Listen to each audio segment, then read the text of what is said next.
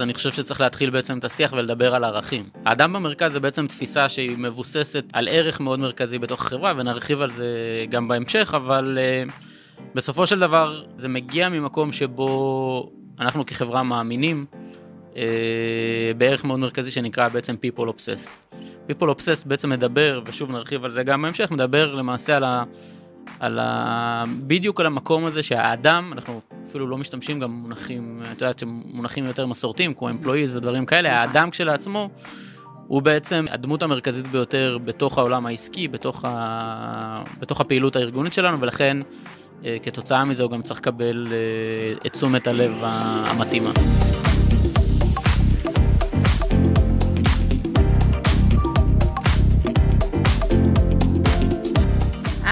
אנחנו בשת"פ של חברת ביימי עם חברת אייבוב, בפרק נוסף של הפודקאסט שלנו, אנשים, מדברים על עולם העבודה החדש, שמטרתו להוות גוף תוכן למנהלות ומנהלים בעולם ה-HR וה-people. הפרק שלנו היום יעסוק באדם במרכז. אני סמדי, אה, VP People בביימי, ומנהלת את כל מערך ה-HR אצלנו בחברה. אה, זה בעצם כולל אצלנו את רווחת העובד, גיוס וקליטה, תחום ה-learning and development ופיתוח והכשרת מנהלים. בביימי אנחנו קוראים לזה people, כי מבחינתנו אנשים זה הכל. אה, ברגע שאנחנו מאושרים וטוב לנו, זה משפיע על ההצלחה והפיתוח שלנו במקום העבודה, אה, וגם מחלחל כלפי חוץ אה, לחיים האישיים. אני מאוד שמחה לארח פה היום את רועי קונקי, Director of People ב-Apps Flyer, שידבר על נושא שמאוד קרוב לליבי, האדם במרכז. היי רועי, מה שלומך? היי, סמדי, מה העניינים? בסדר גמור. תודה שהזמנתם אותי, כיף להיות פה. כיף גדול. אז ספר לנו קצת רגע על עצמך, על הסיפור, על הקריירה. כן, אז uh, למעשה אפשר להגיד שאני, uh, כל חיי המקצועיים סביב, uh, סביב נושא people סביב אנשים. Uh, להיות יותר uh, ככה קונקרטי, בעצם ב-12 שנה האחרונות uh, עבדתי במספר תפקידים uh, בעולמות ה-people, uh, מתפקידי HRBP עד לתפקידים שהם uh, גם יותר... Uh, נקרא לזה יותר אה, קשים במקצועות, גיוס ושכר והטבות. אה, בעיקר בחברות גדולות, אה, ובעצם בתפקידי כיום אני עובד ב AppsFlyer. לא נראה לי צריך להרחיב יותר מדי על AppsFlyer בישראל. בעצם אני מנהל קבוצה, מה שנקראת קבוצת People, בדומה לתיאור שאת הזכרת, אני חושב שזה משהו שמאוד משותף גם אצלנו. אה, קבוצת פיפול שבעצם מלווה את כל אה, חיי העובד מהגיוס בעצם ועד הפרישה או עד היציאה. אה, זה בעצם פונקציות של גיוס, core HR או HR business partner, learning ו-development ו-operation. ומה שמעניין וכיף זה שבעצם זה בריג'ן שנקרא ימי אבלתם, שכולל למעשה 200 עובדים שפרוסים על פני עשר מדינות מדרום אמריקה בעצם ועד אה, לישראל. וואו, אה, מדהים. וזה כיף. מדהים, איזה כיף, וגם אני בטוחה שהולך להיות מאוד מעניין, כי כבר הנושא מאוד נוגע לליבי, ומאמינה שלרוב הקהל שמקשיב. כן. ספר לי קצת על החברה שלכם, על, על התפיסה שלכם של האדם במרכז. אז אני חושב שצריך להתחיל בעצם את השיח ולדבר על ערכים. האדם במרכז זה בעצם תפיסה שהיא מבוססת על ערך מאוד מרכזי בתוך החברה, ונרחיב על זה גם בהמשך, אבל uh, בסופו של דבר זה מגיע ממקום שבו אנחנו כחברה מאמינים uh, בערך מאוד מרכזי שנקרא בעצם people obsessed. people obsessed בעצם מדבר, ושוב נרחיב על זה גם בהמשך, מדבר למעשה על ה... על ה... בדיוק על המקום הזה שהאדם, אנחנו אפילו לא משתמשים גם מונחים, את יודעת, מונחים יותר מסורתיים, כמו אמפלואיז ודברים כאלה, האדם כשלעצמו הוא בעצם הדמות המרכזית ביותר בתוך העולם העסקי, בתוך, ה... בתוך הפעילות הארגונית שלנו, ולכן אה, כתוצאה מזה הוא גם צריך לקבל אה, את תשומת הלב המתאימה. אה, ואם אני ככה יותר ספציפי לגבי האדם במרכז, צריך בעצם לדבר על שלוש הנחות יסוד, נקרא לזה, מרכזיות כדי להתחיל להסביר את זה. אני חושב שהדבר המרכזי זה בעצם הרעיון שאנחנו מתפתחים כבני אדם בצורה הוליסטית. אה, ולמעשה אה, קשה מאוד לבוא ולדבר היום במונחים שאנחנו מתפתחים בבית או בחיים האישיים שלנו בצורה מסוימת ובעולם העבודה, בארגון, בתפקיד בעצם בצורה אחרת. זה זה לא עובד. אה, אנחנו כבני אדם מצורים אה, אה, הרבה יותר מורכבים, ולכן המורכבות הזאת היא באה לידי ביטוי גם בעצם בהתפתחות האישית שלנו בתוך נכון. אה, מקום העבודה. כי זה בעצם בכל המישורים שלנו. נכון, נכון. אה, אז זה בעצם ככה עיקרון ראשון. העיקרון השני שהוא מאוד חשוב זה בעצם הד- הדגש, אה, כמו שאמרתי מקודם, על, ה, על האדם עצמו ועל החוויית ההעסקה שלו בתוך הארגון. כלומר, החוויות שהוא צובר, האינטראקציות החברתיות, הפרויקטים שהוא מעורב בהם וההתנסויות שבעצם הוא חווה בתוך הארגון, שזה אה, נקרא לזה פוקוס מרכזי בתוך, אה, או כחלק מה, מההתפתחות האישית שלו. והעיקרון השלישי זה בעצם איזה mindset אתה צריך לבוא כדי, כדי אה, להיות בעצם אדם מתפתח וכדי בעצם לייצר איזה סוג של מערכת גומלין שתאפשר באמת לך להיות במרכז כאדם. ואנחנו מדברים הרבה על המונח הזה של growth mindset שהוא לא מונח חדש אבל הוא מאוד רלוונטי גם כיום. נקרא לזה התיאוריות המאוד uh, מעניינות של קארול דה וייק שהרחיבה על, uh, על ה-growth mindset uh, מול fixed mindset וזה uh, זה משהו מאוד מרכזי בתוך תפיסה הזאת של האדם במרכז. מעניין מאוד. אז בעצם יש לכם את השלוש הנחות, את אחד של ההתפתחות הוליסטית, השנייה זה בעצם הדגש על האדם וההתפתחות שלו והחוויה בארגון עצמו, ובעצם השלישי זה ה mindset. נכון. איך כל הדבר הזה בא לידי ביטוי אצלכם בחברה? מה, מה האפשרויות? מה, איפה אתם שמים את הדגש? כן, אז אה, אני חושב שהדגש אה, שהוא, שהוא מאוד חשוב בהיבט הזה מעבר גם להנחות ש, שדיברנו עליהן זה בעצם גם הנושא של היכולת לייצר מקום עבודה שהוא יהיה מאוד אה, מגוון אבל גם בעצם מכליל בהיבט ש... יעזור לך או יעזור לכל אינדיבידואל בתוך, בתוך הארגון בעצם לבטא את עצמו בצורה הכי טובה. אה, והדרך שבה אנחנו מביאים את זה לידי ביטוי זה קודם כל אה, אה, בהצהרת כוונות, בהצהרת כוונות כזאת מול, מול, מול האנשים שלנו עצמם. והם רואים את זה בכל כיוון, הם שומעים את זה מההנהלה באמת כמשהו ערכי, אבל הם גם פוגשים את זה ביום יום, גם המנהלים וגם העובדים פוגשים את זה בעצם ביום יום בתהליכי הפיתוח שלנו, שבהם אנחנו משקיעים לא מעט.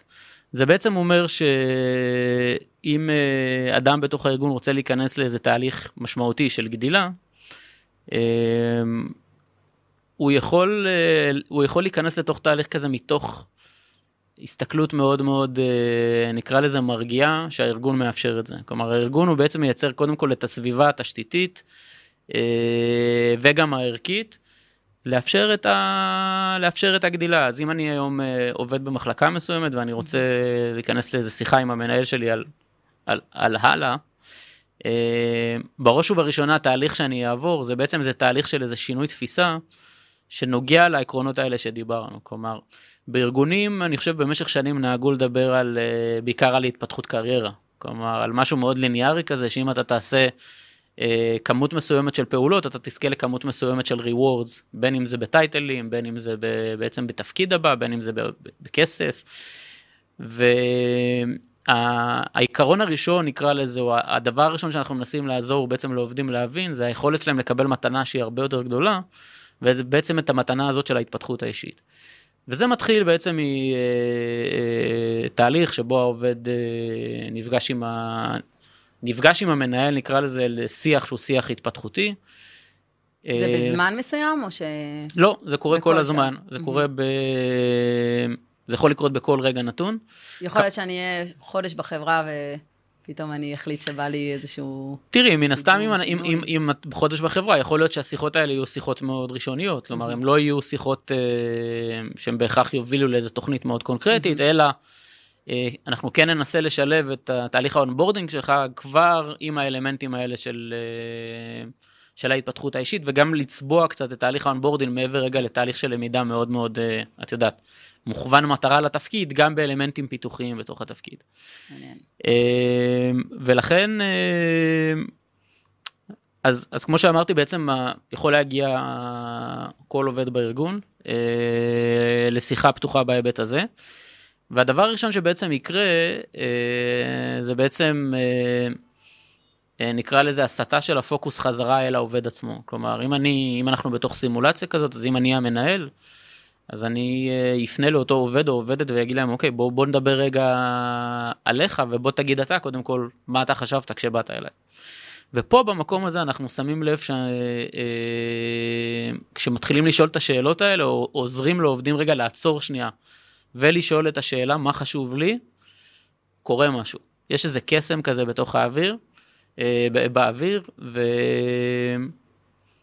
ופה את יודעת, גם אה, אה, רמת הבגרות אה, של כל עובד או עובדת באה לידי ביטוי, כלומר יש אנשים שמגיעים מאוד מבושלים לשיחות האלה והם כבר עברו איזה תהליך מסוים והם אנשים שהם אולי בטבע שלהם, אה, יש להם נטייה להעמיק ולעשות רפלקציות, אז אולי התהליך איתם יהיה קצת יותר מהר, אבל יש אנשים שפעם ראשונה מישהו שואל אותם את השאלה הזאת. יש פה בעצם גם איזושהי אחריות מסוימת, כי בעצם ההתפתחות היא לא רק אה, אצל ה... אצל המנהל, היא בעצם גם אצל העובד. ברגע שאתה שואל אותו את השאלות האלה, אז הוא יוצא לתהליך חשיבה, והוא ככה נכון. ייקח אחריות על הפיתוח והקידום שלו. לגמרי, אני חושב שהמילה אחריות היא מילה מרכזית פה mm-hmm. בהיבט הזה. אה, וזה אחד המסרים שהתפיסה הזאת של האדם במרכז, אה, נקרא לזה מאוד מאוד נוכחים, זה בעצם מסר שהוא מאוד נוכח בתפיסה הזאת, כי האחריות, כמו שאמרת, היא בראש ובראשונה על העובד. נכון. קודם כל בשבילו, לא בשביל הארגון, אלא בשבילו. כלומר, אני, אני מאמין שכולנו רוצים לחיות חיים יותר מודעים ויותר אה, בעצם אה, אה, עם איזו רמה מסוימת של שליטה והכוונה, אה, מה אנחנו רוצים לעשות ב, בכל מיני שלבים, וזה, וזה לא שונה אה, גם בעולמות הקריירה. אז... אה, אז בעצם אחרי בעצם השאלה הזאת, העובד יוצא לאיזה סוג של תהליך חשיבה. במסגרת התהליך חשיבה, אנחנו uh, נותנים מספר כלים, שבהם הוא יכול לעשות איזה סוג של מיפוי, או סלף רפלקשן אם תרצי, על מה הדברים שחשובים לו. מעניין, זה יכול אז להיות... בעצם אתם, כן. האחריות על העובד, אבל אתם מאוד מסייעים ועוזרים לו להגיע ל... נכון, נכון. אנחנו, אה, אה, שוב, גם זיהינו שבסופו של דבר זה מעולה להשאיר את זה, אתה יודע, זה מעולה לדבר על זה ברמה ערכית והכל, אבל בסוף נכון. כארגון חייבים לתת איזה סוג כלים. של כלים שיעזרו גם למנהל אגב וגם לעובד עצמו אה, להיכנס לתהליך אה, חשיבתי שכזה. אז איזה אה, כלים בעצם יש לכם, זה כלים שאתם פיתחתם ב AppsFlyer כחלק מהתרבות המכילה ומגוונת ותומכת כן, אז, בזה? אז יש כלי שאני אישית מאוד אוהב ואני okay. גם אוקיי. מאוד מחובר אליו, ש... יצא לי להביא אותו אה, ל AppsFlyer, אה, הוא נקרא Goldilocks. אוקיי. אה, Goldilocks אה, אה, נשען ממש על הסיפור של זהבה ושלושת הדובים שכולנו מכירים אה, מאז שהיינו ילדים. נכון. אה, בסופו של דבר Goldilocks אה, אה, רגע כרעיון אומר דבר כזה, כל אחד, כל אחד ואחת מאיתנו צריכים לייצר את המיטה שתתאים בדיוק לגודל שלנו, שלא תהיה קשה מדי ולא רכה מדי, והדייסה שלא תהיה חמה מדי ולא קרה מדי. ממש לפי מידותינו וטעמנו. ו... בדיוק, בדיוק. לפי אה, מה שנקרא תפור במיוחד בשבילנו. אה, והכלי הזה בעצם בנוי ככלי שבו אתה יכול לעשות אה, סוג של אבחון אישי על פני מספר ממדים. יש איזו רשימה לדוגמה של ערכים. שיכולה להיות רשימה גנרית בהתחלה, אבל בסוף כל אחד גם יכול לבוא ולהוסיף לעצמו את הערכים שמדברים אליו.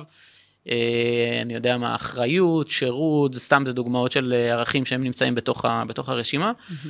והעובד יכול לבוא ולדרג אותם. אה, אז זה דוגמה לממד אחד, והדוגמאות האחרות גם יכולות להיות בעולמות של סקילס וכישורים, וזה צריך להיות שיח מאוד מאוד כן עם עצמך, כדי להגדיר במה אני טוב, במה אני פחות טוב, מה הדברים שאני צריך להשתפר, מה הדברים שאני לא. ומשקפים את זה גם למנהלים? אז כן, אז, אז ברגע שבעצם העובד מסיים את הסוג של המיפוי הזה, הוא ממש מקבל איזה סוג של תמונה שיכולה להיות כאילו על פני כמה צירים, בסוף זה, אה, או מפת פיזור כזאת, אה, ובעצם בשלב הבא הוא לוקח את זה חזרה לשיחה עם, לשיחה עם המנהל, ובשיחה הם בעצם עוברים על הנקודות שבהם שעלו אה, בתהליך המיפוי. עכשיו, צריך להבין שכדי להגיע לשלב הזה, אפרופו האחריות, אתה מאוד צריך לרצות לעבור נכון. את התהליך הזה. להשקיע ו... בו. להשקיע בו ולהקדיש זמן, ויכול להיות שגם אה, עשית או עשית מספר איטרציות לפני שהגעת למנהל. אה, נכון. עם חברים קרובים, או עם אנשים בתוך הארגון שאתה מרגיש יותר בטוח לעשות את זה איתם. ואתה מגיע לשיחה עם המנהל בעיקר כדי לקבל פידבק, אתה לא, אתה לא מגיע לקבל איזה אישור או משהו, mm-hmm. אתה מגיע לקבל האם, האם יש בעצם איזה סוג של התאמה בין איך שאתה תופס את עצמך לבין איך שרואים אותך בתוך הארגון. ומן הסתם, אם יש אה, הלימה, אה, אז היכולת גם אה, לקדם את הדברים היא, היא הרבה יותר גבוהה. ובסופו של דבר, מתוך הכלי הזה בונים את התוכנית שנקראת ה-individual development plan, זה בעצם התוכנית האישית שתפורה לך או לך לכל, לכל עובד או עובדת, שהיא לא שונה מהותית מכל תוכנית מוצלחת, כלומר יש בה מטרות, יש בה timeline, יש בה משאבים שאמורים לתמוך בזה, ויש בה כמובן מדדי הצלחה. איך בעצם אתם באמת מודדים את זה? אתם, אתם חברה שמאוד מעודדת את גם קידומים אישיים בתוך החברה, גם internal mobility. איך אתם מודדים שבאמת אתם לא רק אומרים, אלא גם עושים ומיישמים? ו... כן. אז תראי, בסופו של דבר זה מתחיל מזה שכ business unit של people operation בתוך AppsFlyer, יש לנו KPI, זו מדדים שהם מדדים ברמת כלל חברה. הזכרת internal mobility, זה אחד הנושאים שמאוד חשובים לנו, אז אנחנו מודדים את זה. אנחנו מודדים כמובן את כל הנושא של retention של אנשים שהם מוגדרים אצלנו כאנשי מפתח או top talent. אנחנו גם מודדים את ההתקדמות, כלומר הפוקוס הוא לא רק על top talent, אלא על כל ה funnel בעצם. אנשים שנמצאים uh, ויש להם יכולת uh, או פוטנציאל מאוד גבוה, היכולת שלהם להתקדם ולצמוח בתוך החברה.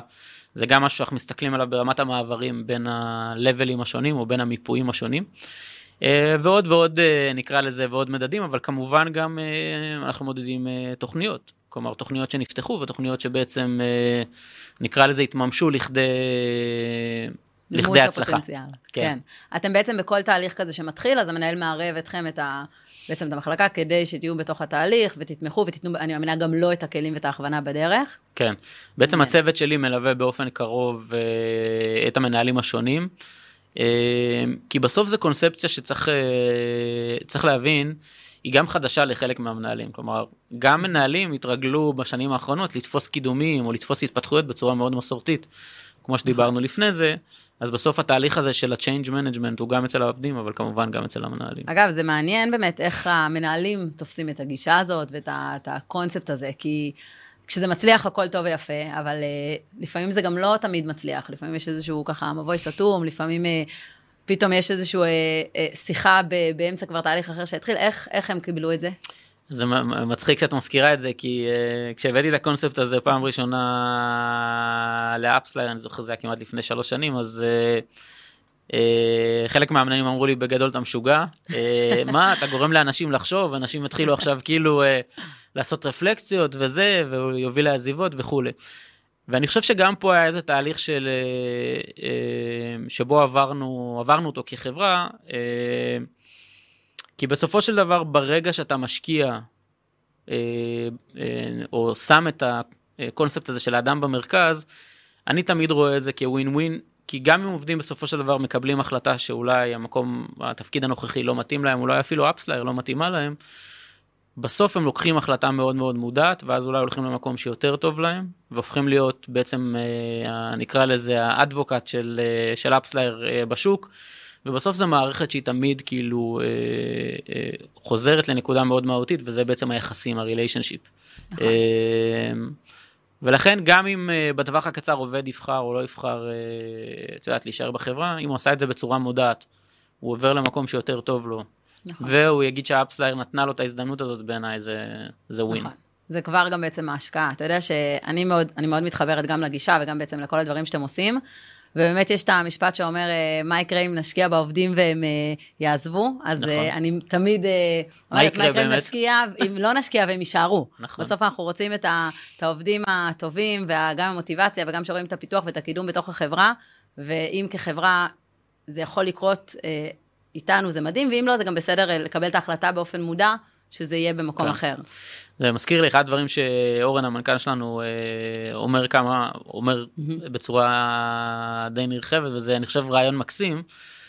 זה בעצם הרעיון שהוא קצת דומה לגולדילוקס בהיבט של ה... אבל לא בהיבט של הכלי עצמו, אלא בהיבט היותר רעיוני של כל אחד מאיתנו צריך לכתוב את התיאור תפקיד שלו כל כמה זמן מחדש. כלומר, להסתכל, להסתכל על, על התפקיד הנוכחי שהוא עושה היום, ואז לכתוב את התפקיד העתידי שלו, ואז לראות איפה הפערים, ובסופו של דבר גם לעבוד עליהם.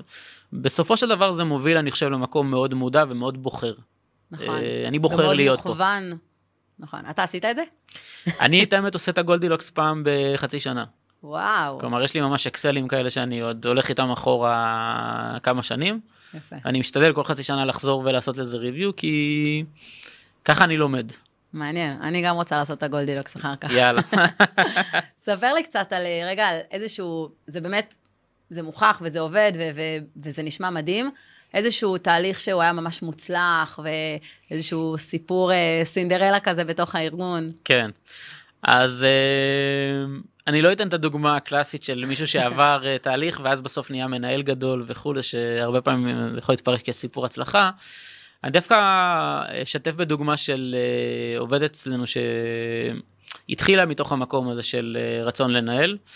אה, אני חושב בגלל הלחץ הזה שכאילו קיים לפעמים בארגונים, שבהם אה, אם אני לא מנהל אני לא מתקדם. אה, ובעצם מה שקרה בתוך התהליך הזה זה שאני ליוויתי את המנהלת שלה בצורה מאוד קרובה בתוך התהליך, אבל המנהלת שלה עשתה עבודה מדהימה ב... ביכולת קודם כל לשקף לה שיכול להיות שזה אולי לא המסלול המתאים עבורה. כלומר, הם נכנסו לתוך, לתוך התהליך הזה, היא כתבה את הסלף רפלקשן, הייתה שיחה, חלק מהשיחות הם לא, באמת הייתה יותר משיחה אחת, חלק מהשיחות לא תמיד היו קלות, אבל בסופו של דבר, זה היה ממש אה, מקום שבו היא הצליחה לעשות איזה שינוי תפיסה, גם באמצעות הכלים הארגוניים, נתנו שם אה, במקרה הזה גם אה, קצת קואוצ'ין ובאמצעות איזה פלטפורמה שאנחנו משתמשים בה.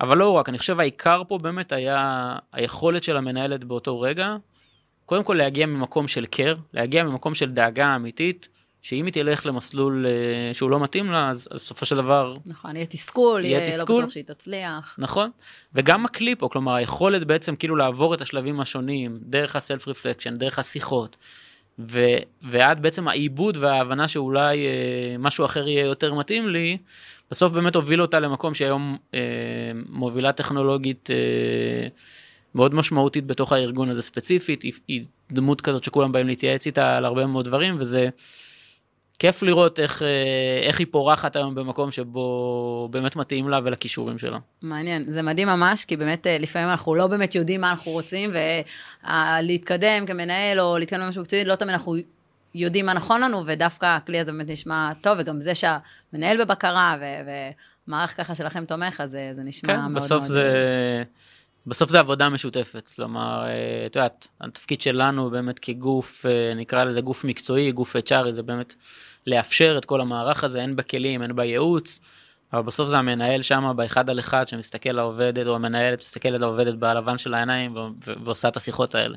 מעניין. כן. טוב, בכללי התרבות הארגונית שלכם ככה ממש אה, מעניינת, ובא לי לשמוע קצת על, על AppsFlyer, על איך, איך, נראה, אה, איך נראית העבודה בעידן העבודה החדש, היברידי, מהבית, מהמשרד, איך... כן. אז שוב, בטח הצלחת להבין שב AppsFlyer אה, כל דבר שהוא אה, דבר אופרטיבי הוא נשען על איזה ערך מסוים, אז אה, אנחנו באמת קוראים לזה beliefs, זה משהו שמלווה אותנו ביום יום שלנו, ובעצם שם נקרא לזה זרקור על הפעולות שאנחנו עושים. באמת לאחרונה, בחודשים האחרונים עשינו מהלך מאוד משמעותי של להטמיע תפיסת עולם חדשה שנקראת בלנס, והמטרה שלה היא בעצם אה, נקרא לזה בצורה מאוד היי uh, level, זה לאפשר או לייצר סביבת עבודה שהיא סביבת עבודה הרבה יותר מאוזנת uh, בעצם לאנשים שלנו. זה מאוד קשור למה שדיברתי עליו בהתחלה, על ההפרדה הזאת שאי אפשר כבר יותר לעשות בין הצמיחה האישית בבית וצמיחה במקום העבודה. שהכל בסוף מאוד הוליסטי ומתחבר. כן, הכל מאוד הוליסטי ולכן גם הצורך להסתכל על איך נראה שבוע העבודה שלנו, איך נראה יום במשרד ואיך נראה בעצם יום בבית, אה, הוא משהו שהוא מאוד נוכח ו... והיינו צריכים להידרש אליו בצורה משמעותית. אז יש בעצם הבדל בין איך נראה יום של עובד אה, ואפסלייר בבית לעומת במשרד? אז, אה, אז כן, אה, למעשה העקרונות המרכזיים בתוך הבלנס, אם אני ככה פורט אותם, זה הרבה מעבר בעצם רגע ליומיים במשרד או שלושה ימים בבית, אלא בעצם אה, העיקרון המרכזי הוא להגדיר מחדש, כמו שאמרת, איך בעצם נראה יום העבודה אה, של כל עובד, בכל לוקיישן, בכל תפקיד. אה, ובעצם מה שעשינו זה, עשינו אה, ניתוח מאוד מעמיק דרך אחד הסקרים הארגוניים שאנחנו עושים. מעניין. ובעצם קיבלנו מהשטח קול מאוד מאוד ברור, מה, מה, מהמנהלים, מהעובדים, בעצם שבאים ואומרים, תנו לנו מקסימום גמישות, תנו לנו אג'יליות, ומהקהילה של המנהלים זה בעיקר תנו לנו את היכולת גם לקבוע ולעצב את הבלנס של כל אחד ואחד מאיתנו בעצם בתוך, ה, בתוך העולם אה, או בתוך הקבוצה, ש, הקבוצה שלנו. ולמעשה בעצם כל מנהל קיבל, נקרא לזה מסגרת אה, כללית בחברה של אה, המלצה, אני חושב, אה, מאוד נכונה להגיע למשרד לפחות יומיים בשבוע. אה, וגם בעצם את המנדט להתחיל לעצב מחדש מה יקרה ביומיים האלה במשרד. אז אחד הדברים הבולטים שבעצם אה, שמנו לב שהשתנו זה שיום במשרד הוא יום שהוא בעצם צריך להיות מנוצל בצורה הרבה יותר משמעותית, נקרא לזה למפגש.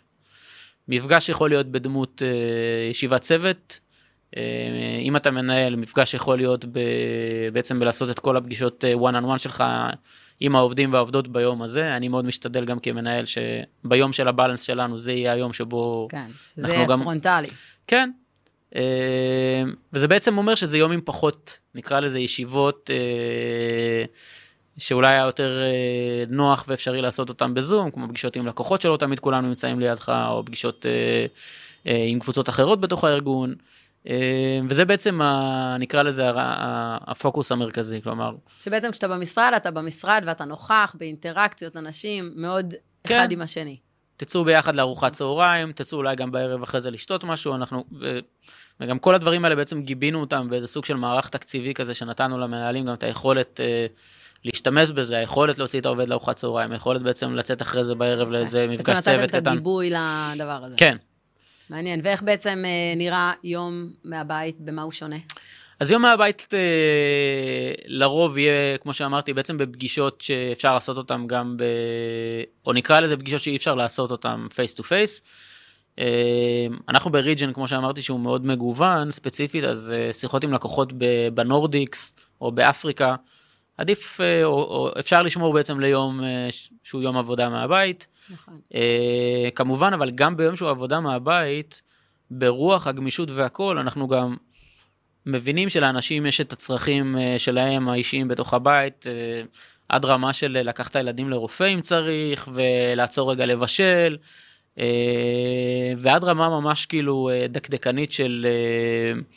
כלים פרקטיים שעובדים יכולים להשתמש בהם כדי בעצם לנהל את הפגישות עצמם. בין אם זה פגישות שהן פגישות יותר קצרות, כמובן דברים מאוד אפקטיביים של לשלוח את האג'נדה לפני זה, ו... ו...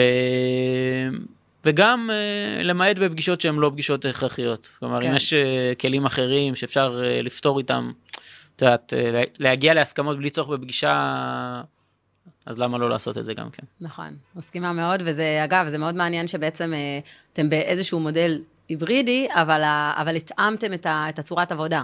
שהמשרד זה הרבה יותר אינטראקציות, בבית זה יעילות, קצת יותר מהירות, יותר גמישות, אה, ובאמת מה שאפשר אה, מרחוק, אז כבר לעשות את זה בימים מהבית. כן. ואיך העובדים, המנהלים, איך קיבלו את זה בעד זה? אה, אני חושב שהיום, כמה חודשים אחרי ההטמעה, אפשר לראות שיש איזו התייצבות מסוימת סביב הנושא של, ה, של הבלנס, באמת בימים שהם ימים קבועים לצוות מסוים, רוב הצוות נמצא שם. ובסופו של דבר הרעיון הוא גם להמשיך לשמור על קשר שוטף בעצם עם השטח ולנהל, אה, את יודעת, תקשורת סביב העניין הזה, אה, בין אם זה ברמה אופרטיבית של, את יודעת, הגעה ואיפה אני יושב וכל הדברים מהסוג הזה, ובין אם זה באמת ברמה של, אנחנו באמת משיגים את מה שאנחנו רוצים אה, במסגרת היום במשרד. אז... איך באמת אתם יושבים במשרד? יש מקומות קבועים ל... אז, אז במסגרת הבאלנס בעצם עברנו לרעיון מרכזי של unassigned seat. פרי סטייל במקום העבודה.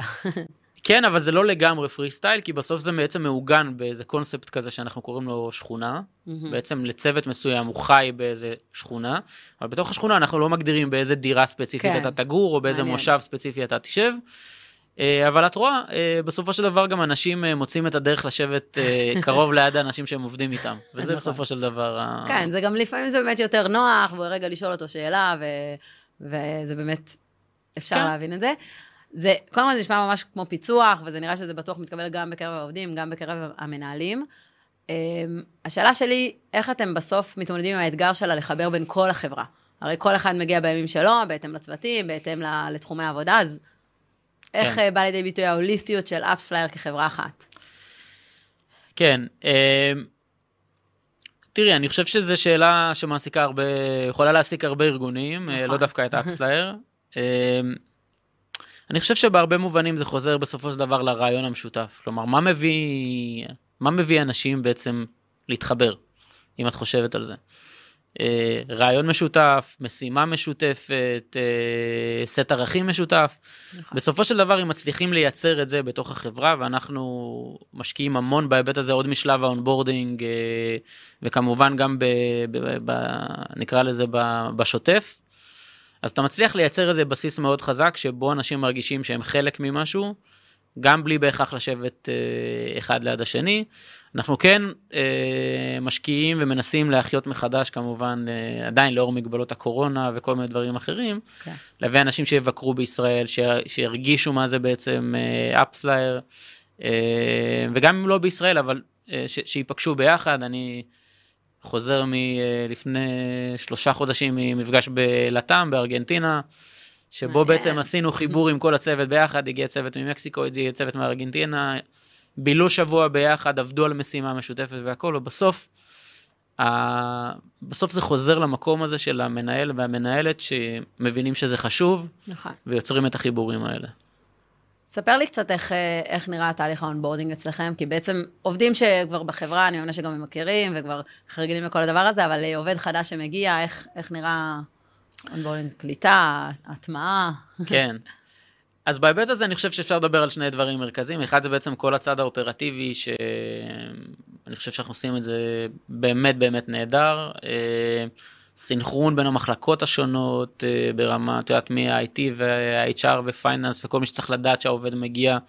כדי לקלוט אותו, אה, זה בהיבט הזה. בהיבט החווייתי כמובן, יש את כל ההיבט של לקבל את הכל מראש, אה, לא תמיד אתה מגיע למשרד, אז שולחים את התיק ואת המחשב ושובר כזה של ביימי נחמד. אה, ביימי. כן, שמגיע כמה ימים לפני זה ואתה... בכלל כיף. לגמרי, לצאת לאיזה ארוחת בוקר. כן, יוצא לך איזושהי ככה הרגשה של בתוך ה... שמישהו רואה אותי. כן. שמישהו רואה אותו ומישהו חשב על זה שאולי אני לא יכול להגיע ביום הראשון למשרד ואני כאילו עדיף לקבל את הכל מראש. אז אתם שולחים שובר של ארוחת בוקר ואת הציוד? ואת הציוד. ושוב, בהרבה מובנים זה בעצם המקום של ה... שהקורונה עזרה לנו לייצר אה, אינובציה, אם את רוצה. כן. אה, בעצם לייעל את התהליכי אופרציה עד רמה של, של, של אה, נקרא לזה רמה מאוד גבוהה, שבעצם לא רק שלא פוגמת בחוויית עובד, אלא גם אולי לוקחת את זה כאילו לשלב הבא במספר אלמנטים. אז זה בצד הזה, וכמובן כל הצד בעצם המקצועי, יש לנו... אה, יוזמה נהדרת שהיא קיימת באפסלר כבר שנים, שנקראת ריג'נל אקדמי, זה בעצם כל עובד עובר איזה סוג של תהליך של למידה מאוד אינטנסיבי בחודש הראשון, אה, ובעצם שבוע מרוכז שבו הוא נפגש עם כל העובדים החדשים בעצם, שהתחילו בריג'ן שלו, באזור שלו באותה תקופת זמן. ואז יוצרים גם להם כבר איזה חיבוריות ביניהם. יוצרים גם זמן וחוגגים ביחד, כן. ובעצם נוצרים, נוצרים חיבורים, שאפרופו גם השאלה שלך מקודם, נוצרים חיבורים של אנשים שלא בהכרח גם יעבדו נכון. אחד עם השני בהמשך. חשוב מאוד. אה, וכמובן יש את כל ההיבט של ה Onboarding המקצועי, שבו בעצם אה, מחלקת הלמידה אצלנו יודעת לתפור ולייצר מסלולי למידה אה, מאוד מתקדמים בעצם לכל פונקציה, בין אם אתה איש מכירות או בין אם אתה איש תמיכה או איש R&D, אה, יש לך בעצם מסלול אה, למידה מאוד מוגדר.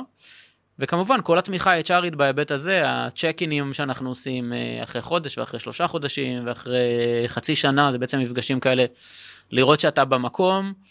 אה, מה אגיד... באמת הפידבקים שאתם מקבלים? העובדים חדשים, מכאלה ש... שכבר בחברה ובטח אה, סופגים את הדברים שהם אה, משמיעים? אז אני חושב שבגדול הפידבקים הם די, הם די טובים וחיוביים, אנחנו כמובן יכולים אה, אה, להשתפר יותר ואנחנו משקיעים המון, אה, בעיקר בהיבטים המקצועיים. אה, אה, אבל לא רק בהיבטים, לא רק בתוכן עצמו, אלא גם בהיבט של כאילו, אתה יודע מה אתה הולך לעבור, באיזה מסגרת של זמן. הבהירות הזאת היא מאוד חשובה אה, בתוך הכניסה, ולכן עובדים יודעים למה לצפות ומה הם אמורים ללמוד, ומה ההישגים הנדרשים שהם אמורים להגיע אליהם ברמת ידע אה, תוך, אה, תוך פרקי זמן מסוימים. אה, כן, אז, אה, אז זה בהחלט משהו שהוא, אה, בהחלט משהו שאנחנו משקיעים בו הרבה. איזה כיף. קודם כל, איזה כיף זה ש, שזה באמת אצלך ככה במערך, והנגיעות באדם הם בכל כך הרבה כיוונים, גם ה... הפיתוח שלו, וגם בעצם כל הקליטה וכל ההטמעה שלו, והחיבוריות שלו עם שאר העובדים, אז זה, זה סופר מעניין. כן. יש עוד משהו ככה שבא לך לשתף, להגיד, לפני שנסכם לנו? אני אולי אסכם ואגיד ש... בסוף ההשקעה הזאת, או היכולת הזאת, אה, לשנות רגע אולי תפיסה, ולהסתכל במונחים של באמת אה, המפגש הבלתי אמצעי שלנו כארגון, על, על כלל החלקים בו, עם בעצם האנשים שבאים לעבוד בתוך אפסלייר. ארגונים שמשקיעים בזה, אני חושב, בסופו של דבר, אה, בטווח הרחוק מקבלים משהו חזרה. נכון. זה לא עניין של עניין, אה, את יודעת, זה לא עניין שצריך לעשות את זה בשביל איזה משהו אה, תועלתני בסוף. זה באמת מגיע ממקום ערכי, אבל ברגע שאתה באמת עושה את זה ואתה נכנס לזה all in, זה משהו שהוא אה, בסופו של דבר מייצר קודם כל תחושה מאוד טובה, תחושת שייכות, תחושת... אה, אה, בעצם להיות חלק ממשהו גדול. וזה בעצם מייצר איזה סוג של אה, חיבור שהוא לא נגמר או מתחיל ונגמר ביום שאתה מקבל את הכרטיס עובד או מחזיר את הכרטיס עובד. נכון. הוא בעצם... אה, הרבה הרבה מעבר. הרבה מעבר. ממש, אני ממש מתחברת. אה, היה לי ממש מעניין. אה, גם לי. עברנו ככה באמת על הרבה נושאים, גם על בכלל התפיסה שלכם של האדם במרכז, על התרבות הארגונית הסופר מיוחדת שלכם של אה, גיוון והכלה ב AppsFlyer, אה, על ה... צורת עבודה של ה balance, של בעצם של הבליפס, אה, שממש מתאימים את יום העבודה מהמשרד ומהבית, אה, ועל ה Onboarding, שהוא בכלל אה, מדהים ומאוד מאוד משפיע אחר כך על סיכויי ההצלחה וההטמעה בתוך הארגון. היה לי מאוד מעניין, אני כבר מחכה לעשות את ה self reflection אחר כך. ה Goldilocks, כן. לגמרי. תודה רבה, רועי. תודה שהזמנתם אותי. תודה.